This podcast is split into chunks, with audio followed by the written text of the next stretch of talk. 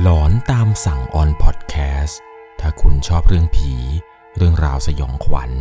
เราคือพวกเดียวกันครับ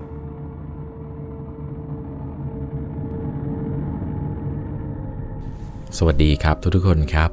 ขอต้อนรับเข้าสู่หลอนตามสั่ง อยู่กับผมครับ 1 1 LC เรื่องราวความสยองขวัญใน EP นี้นะครับ ผมว่าบางคนเนี่ยอาจจะเคยรับฟังมาก่อนหน้านี้แล้ว เพราะว่าเรื่องราวเรื่องนี้ครับ ผู้ฟังทางบ้านเนี่ยได้เคยไปถ่ายทอดในรายการ The Ghost Radio มาแล้วครับ เมื่อประมาณ 3 เดือนก่อน เรื่องราวเรื่องนี้ครับถูกนำมาเล่าใหม่ในรูปแบบของ 1LC อีกครั้ง เพราะเนื่องจากว่าผู้ฟังทางบ้านท่านนี้ครับได้ส่งเรื่องราวความสยองขวัญเข้ามาบอกกับผมว่า เรื่องราวเรื่องนี้เนี่ยเป็นเหตุการณ์ที่เกิดขึ้นกับเขาเมื่อตอนที่เขาเนี่ยย้ายครอบครัวไปอยู่ที่ทางจังหวัดหนึ่งทางภาคอีสาน และปรากฏว่า บ้านที่พวกเขาย้ายไปอยู่กันนั้น ในหมู่บ้านเนี่ยเขาเล่าลือกันว่า ข้างหลังบ้านของเขา มันมีผีปอบ หลังจากนั้นเนี่ยก็พบเจอเรื่องราวสยองขวัญเกิดขึ้นกับครอบครัวเขา โดนผีปอบตามเข้ามาถึงในบ้าน เรื่องในวันนี้ครับเป็นประสบการณ์จริงที่ผู้ฟังทางบ้านท่านนี้ได้ส่งเข้ามา ยังไงแล้วนะครับ เรื่องราวต่อไปนี้ที่ทุกคนจะได้รับชมและก็รับฟังกันนี้ จะต้องใช้วิจารณญาณในการรับชมรับฟังกันให้ดีๆ โดยเรื่องราวในวันนี้ครับ ก็เป็นอีกหนึ่งประสบการณ์ของผู้ฟังทางบ้าน ชื่อว่าคุณบ๊อบนามสมมุติ ซึ่งเรื่องราวเรื่องนี้ครับ อย่างที่ผมบอกไปในตอนต้นคลิปแล้วว่า เป็นเรื่องราวที่ผู้ฟังทางบ้านท่านนี้เนี่ยได้เคยเล่าเอาไว้ในรายการ The Ghost Radio มาแล้ว เป็นเหตุการณ์ที่คุณแม่ของคุณบ๊อบเป็นคนเล่าเรื่องนี้ให้คุณบ๊อบได้ฟัง เรื่องเนี่ยมันเกิดขึ้นเมื่อตอนที่เขาเนี่ยยังเด็กๆ คุณแม่เนี่ยกำลังท้องน้องสาวอยู่ ครอบครัวของเขาเนี่ยได้ย้ายบ้านไปอยู่กันที่ชนบท แต่บ้านที่เพิ่งจะย้ายไปนี้ ชาวบ้านระแวกนั้น เขาพูดกันประมาณว่า บ้านแถวนี้ที่เขาอยู่กัน เขาลือกันว่ามันมีปอบเนี่ยอาศัยอยู่ ซึ่งชาวบ้านเนี่ยเขาพูดกันต่างๆ นานาว่าปอบตัวนี้ ดูเหมือนกับว่าจะมีท่าทีสนใจครอบครัวเขาเป็นพิเศษ เพราะเนื่องจากว่า คุณแม่ของคุณบ๊อบเนี่ยตอนที่ย้ายไปอยู่ เพิ่งจะคลอดน้องสาวใหม่ๆ แล้วคุณบ๊อบเองเนี่ยก็ยังเด็กอยู่ทำให้เรื่องแปลกๆเนี่ยมันเกิดขึ้นกับพวกเขา จนคุณแม่นี่แหละครับ จดจำเรื่องราวเรื่องนี้เนี่ยมาแบบไม่มีวันลืมเลย เรื่องนี้ผมต้องพาทุกคนย้อนกลับไปเมื่อประมาณปีพศ 2546 ตอนที่คุณบ๊อบและครอบครัวเนี่ยได้ย้ายจากเนือเมือง ไปอยู่ในชนบททางภาคอีสาน หมู่บ้านที่เขาไปอยู่กันเนี่ยก็เป็นหมู่บ้านหนึ่งครับ ที่บ้านนอกมากเลยในสมัยนั้น หน้าบ้านของพวกเขาเนี่ยจะติดกับถนนเส้นหลัก ที่รถเนี่ยสัญจรผ่านไปมา และบริเวณด้านหลังบ้านเนี่ยก็จะมีถนนลูกรัง ที่จะเชื่อมมาขึ้นถนนหลักอีกที บ้านที่เขาอยู่ในชนบทแบบนี้ จะสามารถเดินผ่านกันได้ง่าย เพราะถนนเนี่ยจะทะลุกันหมด ช่วงแรก ๆ ที่ครอบครัวเนี่ยเขาย้ายไปอยู่ที่นั่น ตอนนั้นเนี่ยคุณบ๊อบเพิ่งจะประมาณ3ขวบ แม่เนี่ยกำลังท้องน้องสาวคนหนึ่งเป็นท้องแก่ใกล้จะคลอดแล้วสมัยนั้นเนี่ยที่บ้านจะเปิดเป็นร้านรับซ่อมจักรเย็บผ้า ก็จะมีชาวบ้านเนี่ยนะครับ แวะเวียนเอาจักรเย็บผ้าเนี่ยมาซ่อมให้ที่บ้านเสมอ คนเนี่ยก็เลยรู้จักพ่อกับแม่กันทั้งหมู่บ้าน แม้ว่าพวกเขาเนี่ยจะเพิ่งย้ายเข้ามาในหมู่บ้านก็ตาม และบางครั้ง คนแถวนั้นเนี่ยก็มักจะบอกกับแม่ของเขาว่า ให้ระวัง ให้ระวังบ้านข้างหลังไว้นะ มันเป็นปอบเขาเนี่ยก็จะพูดกันอะไรประมาณแบบนี้ แต่แม่เนี่ยก็ไม่ได้คิดอะไรมากมายเพราะว่าแกเนี่ยเป็นคนที่ไม่กลัวผี อีกทั้งเนี่ยมาจากในเมืองหลวง เลยไม่ได้สนใจพวกเรื่องความเชื่ออะไรแบบนี้ด้วย หลังจากที่ย้ายมาอยู่ที่หมู่บ้านชนบทได้ไม่นาน แม่ก็ได้คลอดน้องสาวที่โรงพยาบาลในเมือง เมื่อน้องสาวแข็งแรงแล้ว แม่ก็ได้พาน้องสาวเนี่ยกลับมาอยู่ที่บ้าน ซึ่งที่บ้านช่วงนั้นเนี่ยก็เป็นช่วงกลางวันจะมีแต่แม่ แล้วก็ทุนบ๊อบ แล้วก็พี่ชายคนหนึ่ง ส่วนพ่อเนี่ยจะไม่ค่อยว่างอยู่บ้านเท่าไหร่ เพราะว่าบางครั้ง พ่อเนี่ยจะต้องออกไปซ่อมจักรเย็บผ้าตามบ้านพอแม่กลับมาอยู่ที่บ้านเนี่ยก็เลยไม่ค่อยมีอะไรทำมาก วันๆเนี่ยก็จะอุ้มลูกออกมากวาดบ้านทำความสะอาดบ้าน จนกระทั่งมีวันหนึ่ง ในขณะที่แม่เนี่ยกำลังเดินไปกวาดลานข้างบ้าน จู่ๆป้าสาป้าสาเนี่ยบ้านแกอยู่หลังบ้านของคุณบ๊อบนี่แหละครับ ซึ่งชาวบ้านแถวนั้นเนี่ยเขามาเตือนกันว่าป้าสาเนี่ย แกเป็นปอบป้าสามายืนอยู่ตรงลานบ้านทั้งๆที่ปกติ แกจะไม่เดินผ่านหน้าบ้านของพวกเขาเลย แกจะใช้ถนนอีกเส้นหนึ่งที่แกเนี่ยสัญจรเป็นประจำเพื่อเดินทางไปไหนมาไหน แต่วันนี้เนี่ยแกมายืนอยู่ตรงนั้น แกยืนอยู่นิ่งๆ แล้วก็ใช้สายตาที่น่ากลัว เหลือบมองไปที่เขา ซึ่งยืนอยู่ข้างหลังของแม่ ขณะที่แม่ในยกำลังกวาดลานข้างบ้านอยู่นั้น สายตาของป้าสา แกก็จ้องมาที่น้องสาวของเขา ที่แม่เนี่ยกำลังอุ้มอยู่ในตอนนั้น แกจ้องเขม่งมาที่น้องสาว จนแม่เนี่ยตกใจ แล้วก็เริ่มแอบรู้สึกกลัว แม่ก็พูดไปตามภาษาครับ คนปากไวประมาณว่า มีอะไร มึงมองเหมือนจะกินลูกกูเลยนะ มึงจะกินลูกกูเหรอ ด้วยความที่แม่เนี่ยครับ รู้กับสิ่งที่ชาวบ้านเนี่ยมาเตือนกันว่าภาษาเนี่ยแกเป็นปอบ กเป็นผีปอบที่อยู่มานานแล้วให้ระวังไว้อะไรยังไง แม่แกก็พูดออกไปครับ เพราะว่าแม่เนี่ยเป็นคนปากไวใจนักเรงหน่อยภาษาเนี่ยแกก็ไม่ได้ตอบกลับอะไรมา แกยืนนิ่งๆ แกแทบจะไม่มองหน้าแม่เลยด้วยซ้ำจ้องเพียงแต่น้องสาวของเขา แล้วแกก็เดินออกไปจากตรงนั้นแบบเงียบๆ ปล่อยให้แม่ แล้วก็คุณบ๊อบ รู้สึกงงว่า แกมายืนจ้องแบบนั้นเนี่ยทำไปเพื่ออะไร แต่วันนั้นเนี่ยก็ผ่านไปครับ โดยที่ไม่ได้มีเหตุการณ์อะไรผิดปกติเกิดขึ้น จนกระทั่งเข้าสู่วันที่ 12 หลังจากที่คุณแม่เนี่ยคลอดน้องสาวออกมา วันนั้นเนี่ยมีเหตุการณ์ประหลาดบางอย่างเกิดขึ้น ในช่วงกลางวัน แม่ของเขาเนี่ยจะทำกับข้าวให้พี่ชาย เอาไปขายที่ข้างนอก แม่ก็เลยจะเอาน้องสาวที่นอนอยู่ในเปลออกมาวางไว้นอกเปลแล้วก็ให้นอนเล่นไปมา ส่วนแม่เนี่ยก็จะเข้าครัวไปทำกับข้าวอะไรของแกไป แต่จู่ๆก็มีชาวบ้านที่อยู่ใกล้เคียงเนี่ยนะครับเผอิญเดินผ่านหน้าบ้านของเขามา แล้วก็ตะโกนเรียกเสียงดังเลยครับว่า อ้อยเอ้ย อ้อย อ้อยเอ้ย ลูกแกมันคว้าเลยรีบมาดูแล้วมันจะหายใจไม่ออกไหมนะแม่ได้ยินแบบนั้นแม่แกก็ทิ้งตะหลิว ทิ้งกระทะรีบวิ่งออกมา และภาพที่ได้เห็นคือ น้องสาวที่เพิ่งจะคลอดได้ 12 วันเนี่ย นอนคว่ำหน้าอยู่ จากทีแรกเนี่ยนอนหงายอยู่ดีๆ แม่ก็บอกว่าตกใจแล้วแม่ก็ช็อกมาก แม่เกือบจะเป็นลมเลย แม่รีบไปวิ่งอุ้มน้องออกมา แล้วก็ตรวจดูครับว่าน้องเนี่ยยังหายใจปกติไหม แต่ก็โชคดีมากครับ ที่จมูกของน้องเนี่ยไปเกยขาเปเอาไว้ ยังพอที่จะหายใจได้ ถ้าแม่เขาออกมาช้ากว่านี้ หรือไม่มีคนเห็นเนี่ยเชื่อว่าน้องเนี่ยคงจะไม่รอดแล้วแน่นอน เรื่องนี้เนี่ยแม่โมโหมากครับ แกเนี่ยก็พูดเสียงดังเลยว่า โอ้ย ตายละมึงเพิ่งเกิดได้ 12 วัน มึงก็คว่ำแล้ว ถ้ามึงเกิดได้เดือนหนึ่งมันจะไม่ลุกวิ่งเลยเหรอ แม่แกเนี่ยพูดเสียงดังก็เพราะว่า แกตั้งใจให้คนบางคนได้ยินครับ ลูกของแกเนี่ยเพิ่งจะคลอดมาได้ไม่ถึง 2 สัปดาห์ ไม่มีทางที่ยกตัวเองเนี่ยคว่ำได้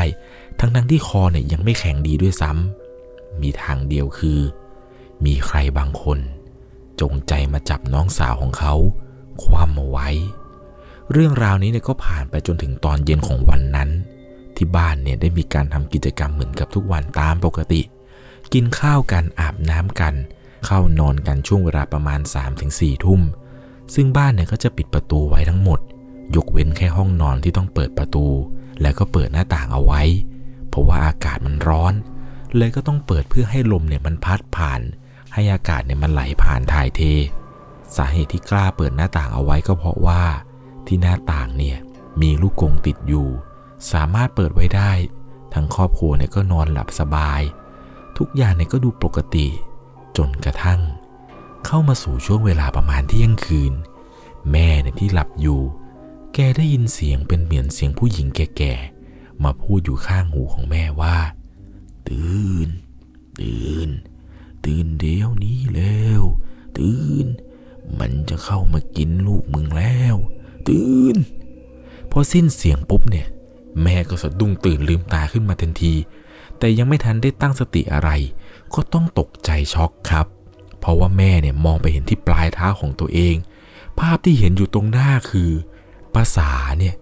แกมายืนโหนวงกบประตูด้วยท่าทางที่น่ากลัว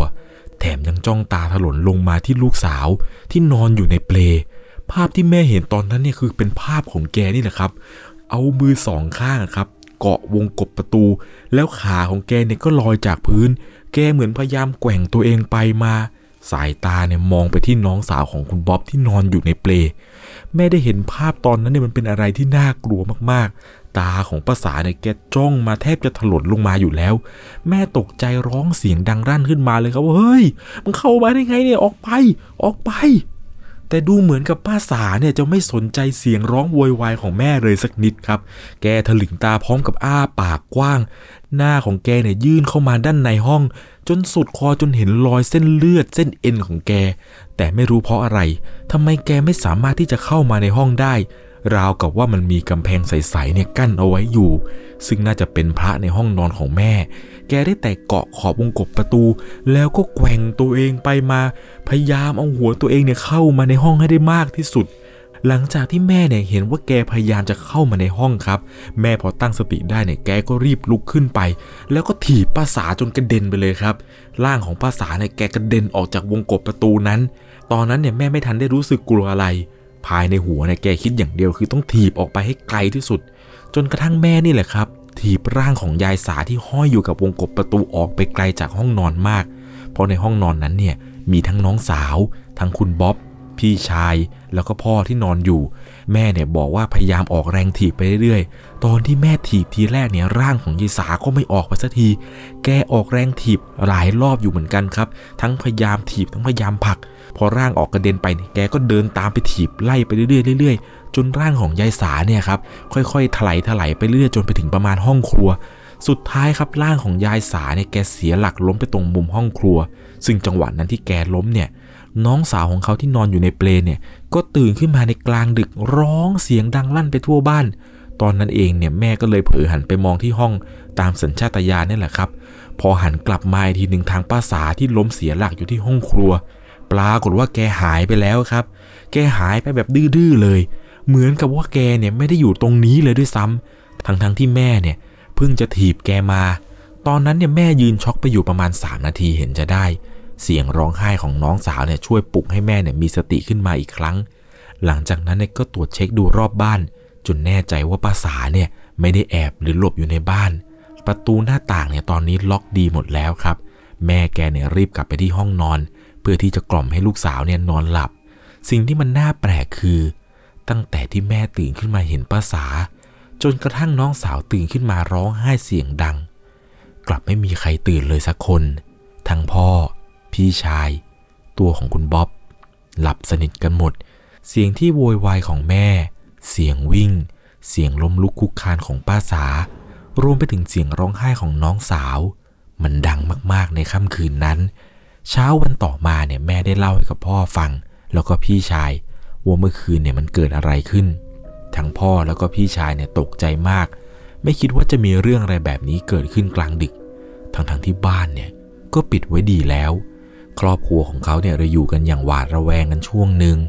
แต่หลังจากคืนนั้นเนี่ยก็ไม่มีเหตุการณ์ผิดปกติอะไรอีกเลย แต่แล้วก็มีอยู่วันหนึ่งที่ชาวบ้านแถวนั้นเนี่ยได้หอบกันขึ้นรถบัสไปสองคันเต็มๆ โดยขับผ่านหน้าบ้านของเขา เข้าไปในตัวเมือง แม่ก็ได้สอบถามจากคนที่รู้จักกันนั่นแหละครับ ซึ่งได้ขึ้นรถบัสคันนั้นไปด้วย ได้ความมาว่า วันที่แม่เห็นว่ารถบัสเนี่ยขึ้นไปสองคันที่ชาวบ้านไปกันเนี่ย คือชาวบ้านครับ พากันไปแจ้งความกับตำรวจ ให้มาจับภาษาที่อาศัยอยู่ตรงบ้านด้านหลังของเขา เพราะเนื่องจากว่าชาวบ้านเนี่ยรู้กันครับว่าแกเนี่ยไปกินคนในหมู่บ้าน รวมไปถึงออกอารวาสในหมู่บ้านใกล้ๆเคียงกันด้วย คนที่เสียชีวิตส่วนมากเนี่ยลักษณะคือ ตับไตไส้พุง หายไปหมด ลองคิดดูนะครับว่าคนเราเนี่ยต้องจนปัญญาขนาดไหน ถึงขั้นไปแจ้งตำรวจมาจับผี แต่แน่นอนครับตำรวจเนี่ยก็ไม่สามารถดำเนินคดีอะไรกับป้าสาได้เพราะไม่มีหลักฐานหรือพยาน หรืออะไรต่างๆ ที่บ่งชี้ว่าป้าสาเนี่ยเป็นคนทำเลยแม้แต่น้อย ที่สำคัญคือมันเป็นเรื่องของเหนือธรรมชาติที่พิสูจน์กันไม่ได้ สุดท้ายชาวบ้านครับวันนั้นเนี่ยที่กลับมาก็ต้องคว้าน้ำเหลว แล้วก็พากันกลับมาที่หมู่บ้านตามเดิม วันเวลาเนี่ยก็ผ่านไปเรื่อยๆ ชาวบ้านก็ยังใช้ชีวิตกันอย่างหวาดระแวง แต่ก็ด้วยความหวาดระแวงนี่แหละครับ จากสิ่งที่มันเหนือธรรมชาติ จนมีอยู่วันหนึ่ง ช่วงเวลาตอนเย็นประมาณ 5-6 โมง ขณะที่พ่อเนี่ยออกไปซ่อมจักรเย็บผ้าตามปกติ ก็ได้วิ่งหน้าตั้งกลับมาที่บ้าน ด้วยท่าทางที่แตกตื่น เหมือนพ่อเนี่ยไปมีเรื่องมา พ่อบอกกับแม่ด้วยท่าทางที่รีบร้อนว่า พ่อเพิ่งมีเรื่องข้างนอกมา พวกมันกำลังตามพ่อมาที่บ้าน พากันอยู่ที่อื่นก่อน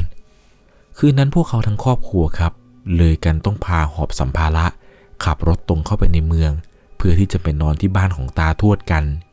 ระหว่างที่นั่งรถไปเนี่ยเขาก็ร้องไห้งองแงไม่หยุด จนถึงบ้านของตาทวดพอไปถึงเนี่ยก็พากันอาบน้ำอาบท่า กินข้าวอะไรเสร็จ ตัวของคุณบ๊อบเองตอนนั้นเนี่ยก็ยังไม่หยุดร้องสักทีครับ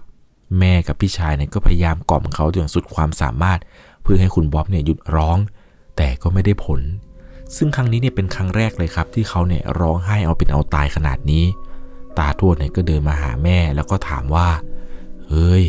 ทำไมลูกมึงไม่หยุดร้องสักที มันเป็นอะไรหรือเปล่า ตาทวดเนี่ยก็หันมาถามเขาต่อว่า บ๊อบเป็นอะไรลูก บอกตามาสิ แม่เล่าให้ฟังว่าตอนนั้นเนี่ยตาทวดถามจบ เขารีบชี้มือไปที่ทางประตูหน้าบ้านของตาทวดทันที แล้วก็พูดออกมาว่า หมาสีดำหมาสีขาวหมาสีดำหมาสีขาวหมาสีดำหมาสีขาว เขาพูดคำเดิมแบบนี้ซ้ำไปซ้ำมา พูดอยู่อย่างนั้นนะครับ พูดไปก็ร้องไห้สะอึกสะอื้นไปด้วย ตาทวดได้ยินอย่างนั้นเนี่ยสีหน้าแกก็เปลี่ยนเล็กน้อย พร้อมกันนั้นเนี่ยแกหันมาพูดกับแม่ว่า คืนนี้เนี่ยมึงเอาลูกมันนอนในห้องกู เดี๋ยวกูจะพามันนอนเอง หลังจากนั้นเนี่ยแม่กับพี่ชายครับ ก็คุณบ๊อบเนี่ยไปส่งไว้ที่ห้องนอนของตาทวด แต่แม่เนี่ยก็ยังคงไม่ไปไหน แกยืนรออยู่หน้าห้องของตาทวดด้วยความเป็นห่วง กลัวว่าเขาเนี่ยจะร้องไม่เลิก แต่ก็เป็นเรื่องแปลกครับ เพราะว่าหลังจากที่เขาเนี่ยเข้าไปนอนในห้องของตาทวดได้สักพัก ปรากฏว่าเขาก็เงียบกิบ ไม่ร้องเลยสักแอะ แม่เนี่ยเลยแอบดูตรงขอบประตูของห้องตาทวด ก็ได้เห็นว่าหลังจากนั้นเนี่ย ตาทวดได้เดินไปนั่งตรงหน้าต่างของห้อง แล้วแกก็ดึงเสื้อขึ้น แกเนี่ยเอาเชือกกะลามะพร้าวตรงท้องของแก ที่คนเฒ่าคนแก่เนี่ยมักจะเจาะกะลาสองอันเอาไว้ร้อยเชือกเนี่ยผูกตรงท้องให้มันดันซี่โครงขึ้น เพื่อให้ร่างกายเนี่ยมันหายใจสะดวก ที่เขาจะเรียกกันว่านมสาวอะไรสักอย่างนี่แหละครับ แกเนี่ยเอาออกมาจากหน้าท้องของแก แล้วก็มาวางครอบที่หัวเข่าของตัวเอง ต่อมาตาทวดเนี่ยก็เอามีดที่พกประจำมาฝนตรงกะลา พร้อมกับท่องคาถาบทสวดอะไรบางอย่าง แม่เห็นว่าไม่น่าจะมีอะไรแล้ว ดูแล้วเนี่ยตาโทวดแกน่าจะทำพิธีอะไรบางอย่าง แม่ก็เลยเดินลงไปนอนที่ห้องข้างล่าง ปล่อยให้ตัวของคุณบ๊อบแล้วก็ตาเนี่ยนอนกันอยู่สองคนในค่ำคืนนั้น หลังจากนั้นเนี่ยก็ไม่รู้แล้วครับ ว่าคุณตาเนี่ยทำอะไรบ้างพอเช้าวันถัดมาครับ แม่ก็ได้ขึ้นไปหาตาทั่วที่ห้อง เพื่อถามว่าลูกของหนูเนี่ยเป็นยังไงบ้าง มันนอนหลับไหมตา มันเลิกร้องไห้ไหมตาเนี่ยก็บอกว่าไอ้บ๊อบมันหลับสบายเลย มันร้องไห้จนเหนื่อยจะตาย แต่ประโยคถัดมาของตาทวดเนี่ย กลับทำให้แม่เนี่ยหน้าเปลี่ยนสี คุณตาทวดเนี่ยพูดต่อมาว่า ว่าแต่ มึงรู้ไหม มันร้องไห้เมื่อคืนน่ะเพราะมันมีของไม่ดีตามมันมา ตาทวดเนี่ยบอกให้แม่กับพวกเขาเนี่ยอยู่กับตาทวดก่อน ค่อยกลับบ้าน ถือว่านานๆทีเนี่ยมาเที่ยวในเมืองพอตาทวดพูดอย่างนั้นเนี่ยแม่ก็เลยทำตามที่บอกครับ แกก็อยู่ที่บ้านตาทวด เพื่อไปเที่ยวนู่นเที่ยวนี่อะไรกันก่อน อีกอย่างเนี่ยแม่ก็ไม่แน่ใจด้วยว่า ถ้ากลับไปบ้านที่ชนบทที่อยู่กันเนี่ยจะปลอดภัยหรือเปล่า หลังจากนั้นครับเวลาประมาณ 2-3 วัน เรื่องที่พ่อของเขาเนี่ยไปก่อเอาไว้ที่ชนบท มันก็ค่อยๆซาพ่อแล้วก็แม่เนี่ยคิดว่าคงจะปลอดภัยแล้ว คงจะไม่มีอะไรน่าเป็นห่วง เลยพากันเก็บของขึ้นรถรำราตาทวด พากันขับรถกลับบ้านที่ชนบท เมื่อถึงที่บ้าน ช่วงเวลาเนี่ยก็เย็นๆพอดี พ่อเนี่ยขับผ่านวัดประจำหมู่บ้าน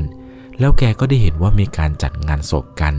เหมือนว่าจะมีการเผาศพกันไปด้วย แม่ก็ได้แต่นึกสงสัยครับว่าศพของใครกัน พอหลังจากที่ขับมาถึงบ้านเรียบร้อย ในขณะที่กำลังขนข้าวขนของสัมภาระ กระเป๋า ลงมาจากรถกัน ขณะนั้นเนี่ยก็พากันแยกย้ายกันไปเก็บข้าวเก็บของ ซึ่งก็เป็นช่วงเวลาเดียวกันครับ ที่เพื่อนบ้านที่แม่เนี่ยสนิท แกกลับมาจากวัดพอดี แม่ก็เลยถือโอกาสครับ ตะโกนถามอีกฝ่ายว่า ที่วัดเนี่ยจัดงานศพใคร ป้าแกก็ตอบกลับมาครับว่า ก็งานศพอ้สาไงอีสาที่บ้านหลังมึงนั่นแหละมันตายจนมันเผาแล้ว ไม่รู้มันไปโดนของดีใครมา หัวมันเนี่ยเส้นผมหายไปเกือบทั้งหัว เหลือแค่กระจุกกระจุกเป็นหย่อมๆพร้อมอย่างกับคนอดข้าวอดน้ำแล้วก็ไม่รู้ว่าตายยังไง เจออีกทีเนี่ยมันก็ตายแล้ว แม่เนี่ยตกใจมากครับ ไม่คิดว่าป้าสาคนนั้นเนี่ยจะตายได้ แต่อีกใจนึงเนี่ยแกก็โล่งอก จะได้ไม่ต้องมาคอยหวาดระแวงกันตอนดึกอีก หลังจากนั้นเนี่ยหลังจากที่ป้าสาแกตาย เรื่องแปลกๆประหลาดอะไรเนี่ยก็ไม่ค่อยมีมารังควานอีกเลย จนครอบครัวนี่แหละครับ ได้ย้ายกลับเข้ามาอยู่ในเมืองอีกครั้ง ในตอนก่อนที่ย้ายบ้านเนี่ยนะครับ แม่ของเขาเนี่ยอยากจะคลายข้อสงสัยของตัวเอง เรื่องที่มาที่ไปของยายสาที่บ้านอยู่ข้างหลังที่หลายๆ คนบอกว่าเป็นปอบ และที่ว่ายายสาเข้ามาในบ้านในค่ำคืนนั้น แกเลยตัดสินใจครับ ไปถามป้าข้างบ้านที่สนิทกันว่า เรื่องมันเป็นยังไง ซึ่งก็ได้ความประมาณว่า เมื่อก่อนเนี่ยแม่ของยายสา แกทำธุรกิจเปิดร้านขายของ ซึ่งเขาจะมีของสิ่งหนึ่งที่เรียกกันว่าใส่ใส่เงิน ซึ่งก็เป็นเครื่องรางเสริมความร่ำรวยที่ร้านค้าเนี่ย จะแขวนเอาไว้ในร้านหรือในบ้านกัน เครื่องรางนี้จะสามารถขอเงินได้ เหมือนว่าแต่ละครั้งที่ขอเนี่ย เขาจะให้ขอแค่ไม่เกิน 500 บาท แต่แม่ของป้าสาเนี่ยแกขอเงินเกินกำหนด แต่ละครั้งของแกขอเนี่ยจะขอเป็นหลักพัน ซึ่งใส่ใส่เงินของแกเนี่ยก็ไม่น่าจะใช่ของดี หรือของสายขาวอะไร มันน่าจะมีของดำเนี่ยแฝงมาด้วยทำให้วันหนึ่งของที่แกบูชาเนี่ยมันเข้าตัวแม่ของป้าสา หลังจากนั้นเนี่ยแกก็เปลี่ยนไป กลายเป็นคนสันโดษคำคำมืดมืดมักจะมีคนเห็นว่าแกเนี่ยมายืนอยู่ที่หน้าบ้าน เหมือนกับแกเนี่ยจะเป็นคนป่วย ซึ่งถ้าแกไปยืนอยู่หน้าบ้านใคร มักจะไม่มีใครรอดทุกราย ชาวบ้านในตอนนั้นเนี่ยสงสัยว่าแกน่าจะเป็นปอบไปแล้ว แล้วก็ออกอารวาสกันแบบนี้ พอถึงวันที่แกตายไป ภาษาที่เป็นลูกเนี่ยน่าจะได้รับเชื้อมาต่อจากแม่ตัวเอง ทำให้แกเนี่ยกลายเป็นผีปอบต่อจากแม่ของตัวเอง พอคุณแม่ของคุณปอบได้ฟังเช่นนั้นนี่แหละครับ ก็คลายข้อสงสัยได้อย่างชัดเจนเลยว่า ในค่ำคืนนั้น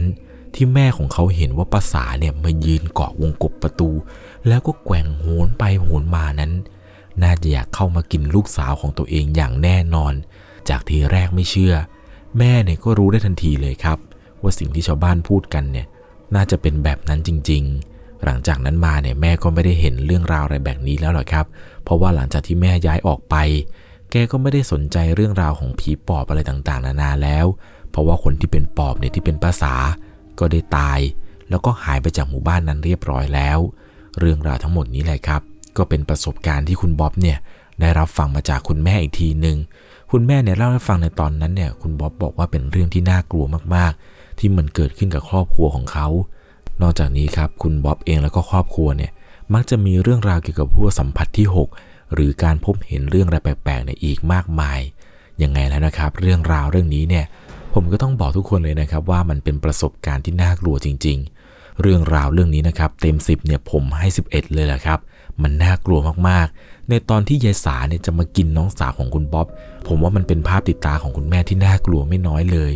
ในส่วนตัวผมนะครับ จากที่ผมสันนิษฐานสำหรับผมคิดนะว่า สาเหตุที่ยายสาเนี่ยแกตาย ผมเชื่อว่าน่าจะเป็นวิชาอาคมของตาทวดคุณแม่ของคุณบ๊อบนั่นแหละครับ ที่ทำในค่ำคืนนั้น ที่ในค่ำคืนนั้นที่ผมเล่าให้ฟังว่าคุณแม่เนี่ยแอบดูว่าตาทวดเนี่ยแกเหมือนกำลังทำพิธีอะไรบางอย่างอยู่ในห้องนอนของตัวเอง ผมเชื่อว่าพิธีนั้นแหละครับ น่าจะเป็นพิธีอะไรบางอย่างที่คุณตาทวดเนี่ยใช้เล่นงานผีปอบที่มันตามคุณบ๊อบมาในค่ำคืนนั้น พอของเนี่ยนะครับมันโดนย้อนกลับไป มันก็จะเข้าไปกินร่าง พอหลังจากที่ร่างเนี่ยนะครับ โดนปอบกินไปเนี่ยลักษณะที่เห็นเนี่ยก็คือเหมือนกับที่ชาวบ้านบอกคือจะผอมซูบ ผมเนี่ยก็คือจะหยุดเป็นแหว่งแหว่งเป็นหย่อมหย่อมอะไรแบบนั้น นี่แหละครับ นี่คืออาการของคนที่โดนผีปอบเนี่ยกลับมากินอีกที เรื่องราวเรื่องนี้นะครับ เกี่ยวกับผีปอบเนี่ยผมก็ต้องบอกทุกคนเลยว่า มันเป็นอะไรที่น่ากลัวเหมือนกัน การถ่ายทอดทายาทของปอบ รวมไปถึงเรื่องราวแปลกๆ ที่เกิดขึ้นกับครอบครัวของคนที่เป็นปอบ แล้วได้รับเชื้อแล้วเนี่ยเรื่องอะไรแบบนี้นะครับมันมีอยู่จริงๆนะครับ ยิ่งทางภาคอีสานเนี่ยยิ่งน่ากลัวเลยแหละครับเหมือนกับเรื่องราวเรื่องที่ผมเคยพูดเอาไว้ในคลิปตอนที่ว่า ประสบการณ์การปราบผีปอบของปู่ผม ในตอนท้ายๆคลิปเนี่ยผมเคยพูดเอาไว้ถึงเรื่องที่ว่าพ่อของผมเล่าให้ฟังว่า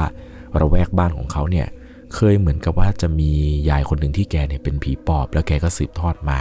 จนพ่อเนี่ยแหละครับ หวาดกลัวมาก กับการเดินผ่านหน้าบ้านของแก เรื่องแบบนี้นะครับ ถ้าไม่ได้เกิดขึ้นกับคนในเมืองเนี่ย คุณจะไม่รู้เลยครับว่าที่ต่างจังหวัดเนี่ย ในอดีตนะครับ เรื่องผีปอบเนี่ยมันน่ากลัวขนาดไหน ยังไงแล้วนะครับ เรื่องราวในวันนี้เนี่ยผมก็ต้องบอกทุกคนเลยว่า จะต้องใช้วิจารณญาณในการรับชมรับฟังกันให้ดีๆ เป็นเรื่องราวที่เกิดขึ้นจริง ๆ นะครับ แม้ว่าเรื่องราวเรื่องนี้เนี่ยจะเกิดขึ้นมาหลายสิบปีแล้วก็ตาม แต่ผมยังเชื่อนะครับว่า ปัจจุบันผีปอบเนี่ย มันก็ยังคงมีอยู่ ยังไงแล้วนะครับก่อนจากกันไปในค่ำคืนนี้ ถ้าคุณชอบเรื่องผี เรื่องราวสยองขวัญ เราคือพวกเดียวกัน ใครมีประสบการณ์สุดหลอน หรือเรื่องราวหลอนๆที่อยากจะแชร์นะครับ ส่งมาได้ที่แฟนเพจ Facebook 1LC ผมยังรออ่านเรื่องราวของทุกคนอยู่ ยังไงแล้ววันนี้ในค่ำคืนนี้ กลางดึกนะครับ อย่าตื่นขึ้นมา เพราะว่าบางทีถ้าเกิดคุณตื่นขึ้นมาแล้วได้เห็นสภาพที่แบบที่ผมเล่าให้ฟังคือ มียายแก่ๆเกาะขอบประตูอยู่แกว่งไปแกว่งมาอยู่ รับรองเลยครับ คุณอาจจะไม่กล้านอนหลับต่อ สวัสดีครับ สามารถรับชมเรื่องราวหลอนๆเพิ่มเติม ได้ที่ YouTube Channel 1 LC ยังมีเรื่องราวหลอนๆที่เกิดขึ้นในบ้านเรา รอให้คุณแนนได้รับชมอยู่นะครับ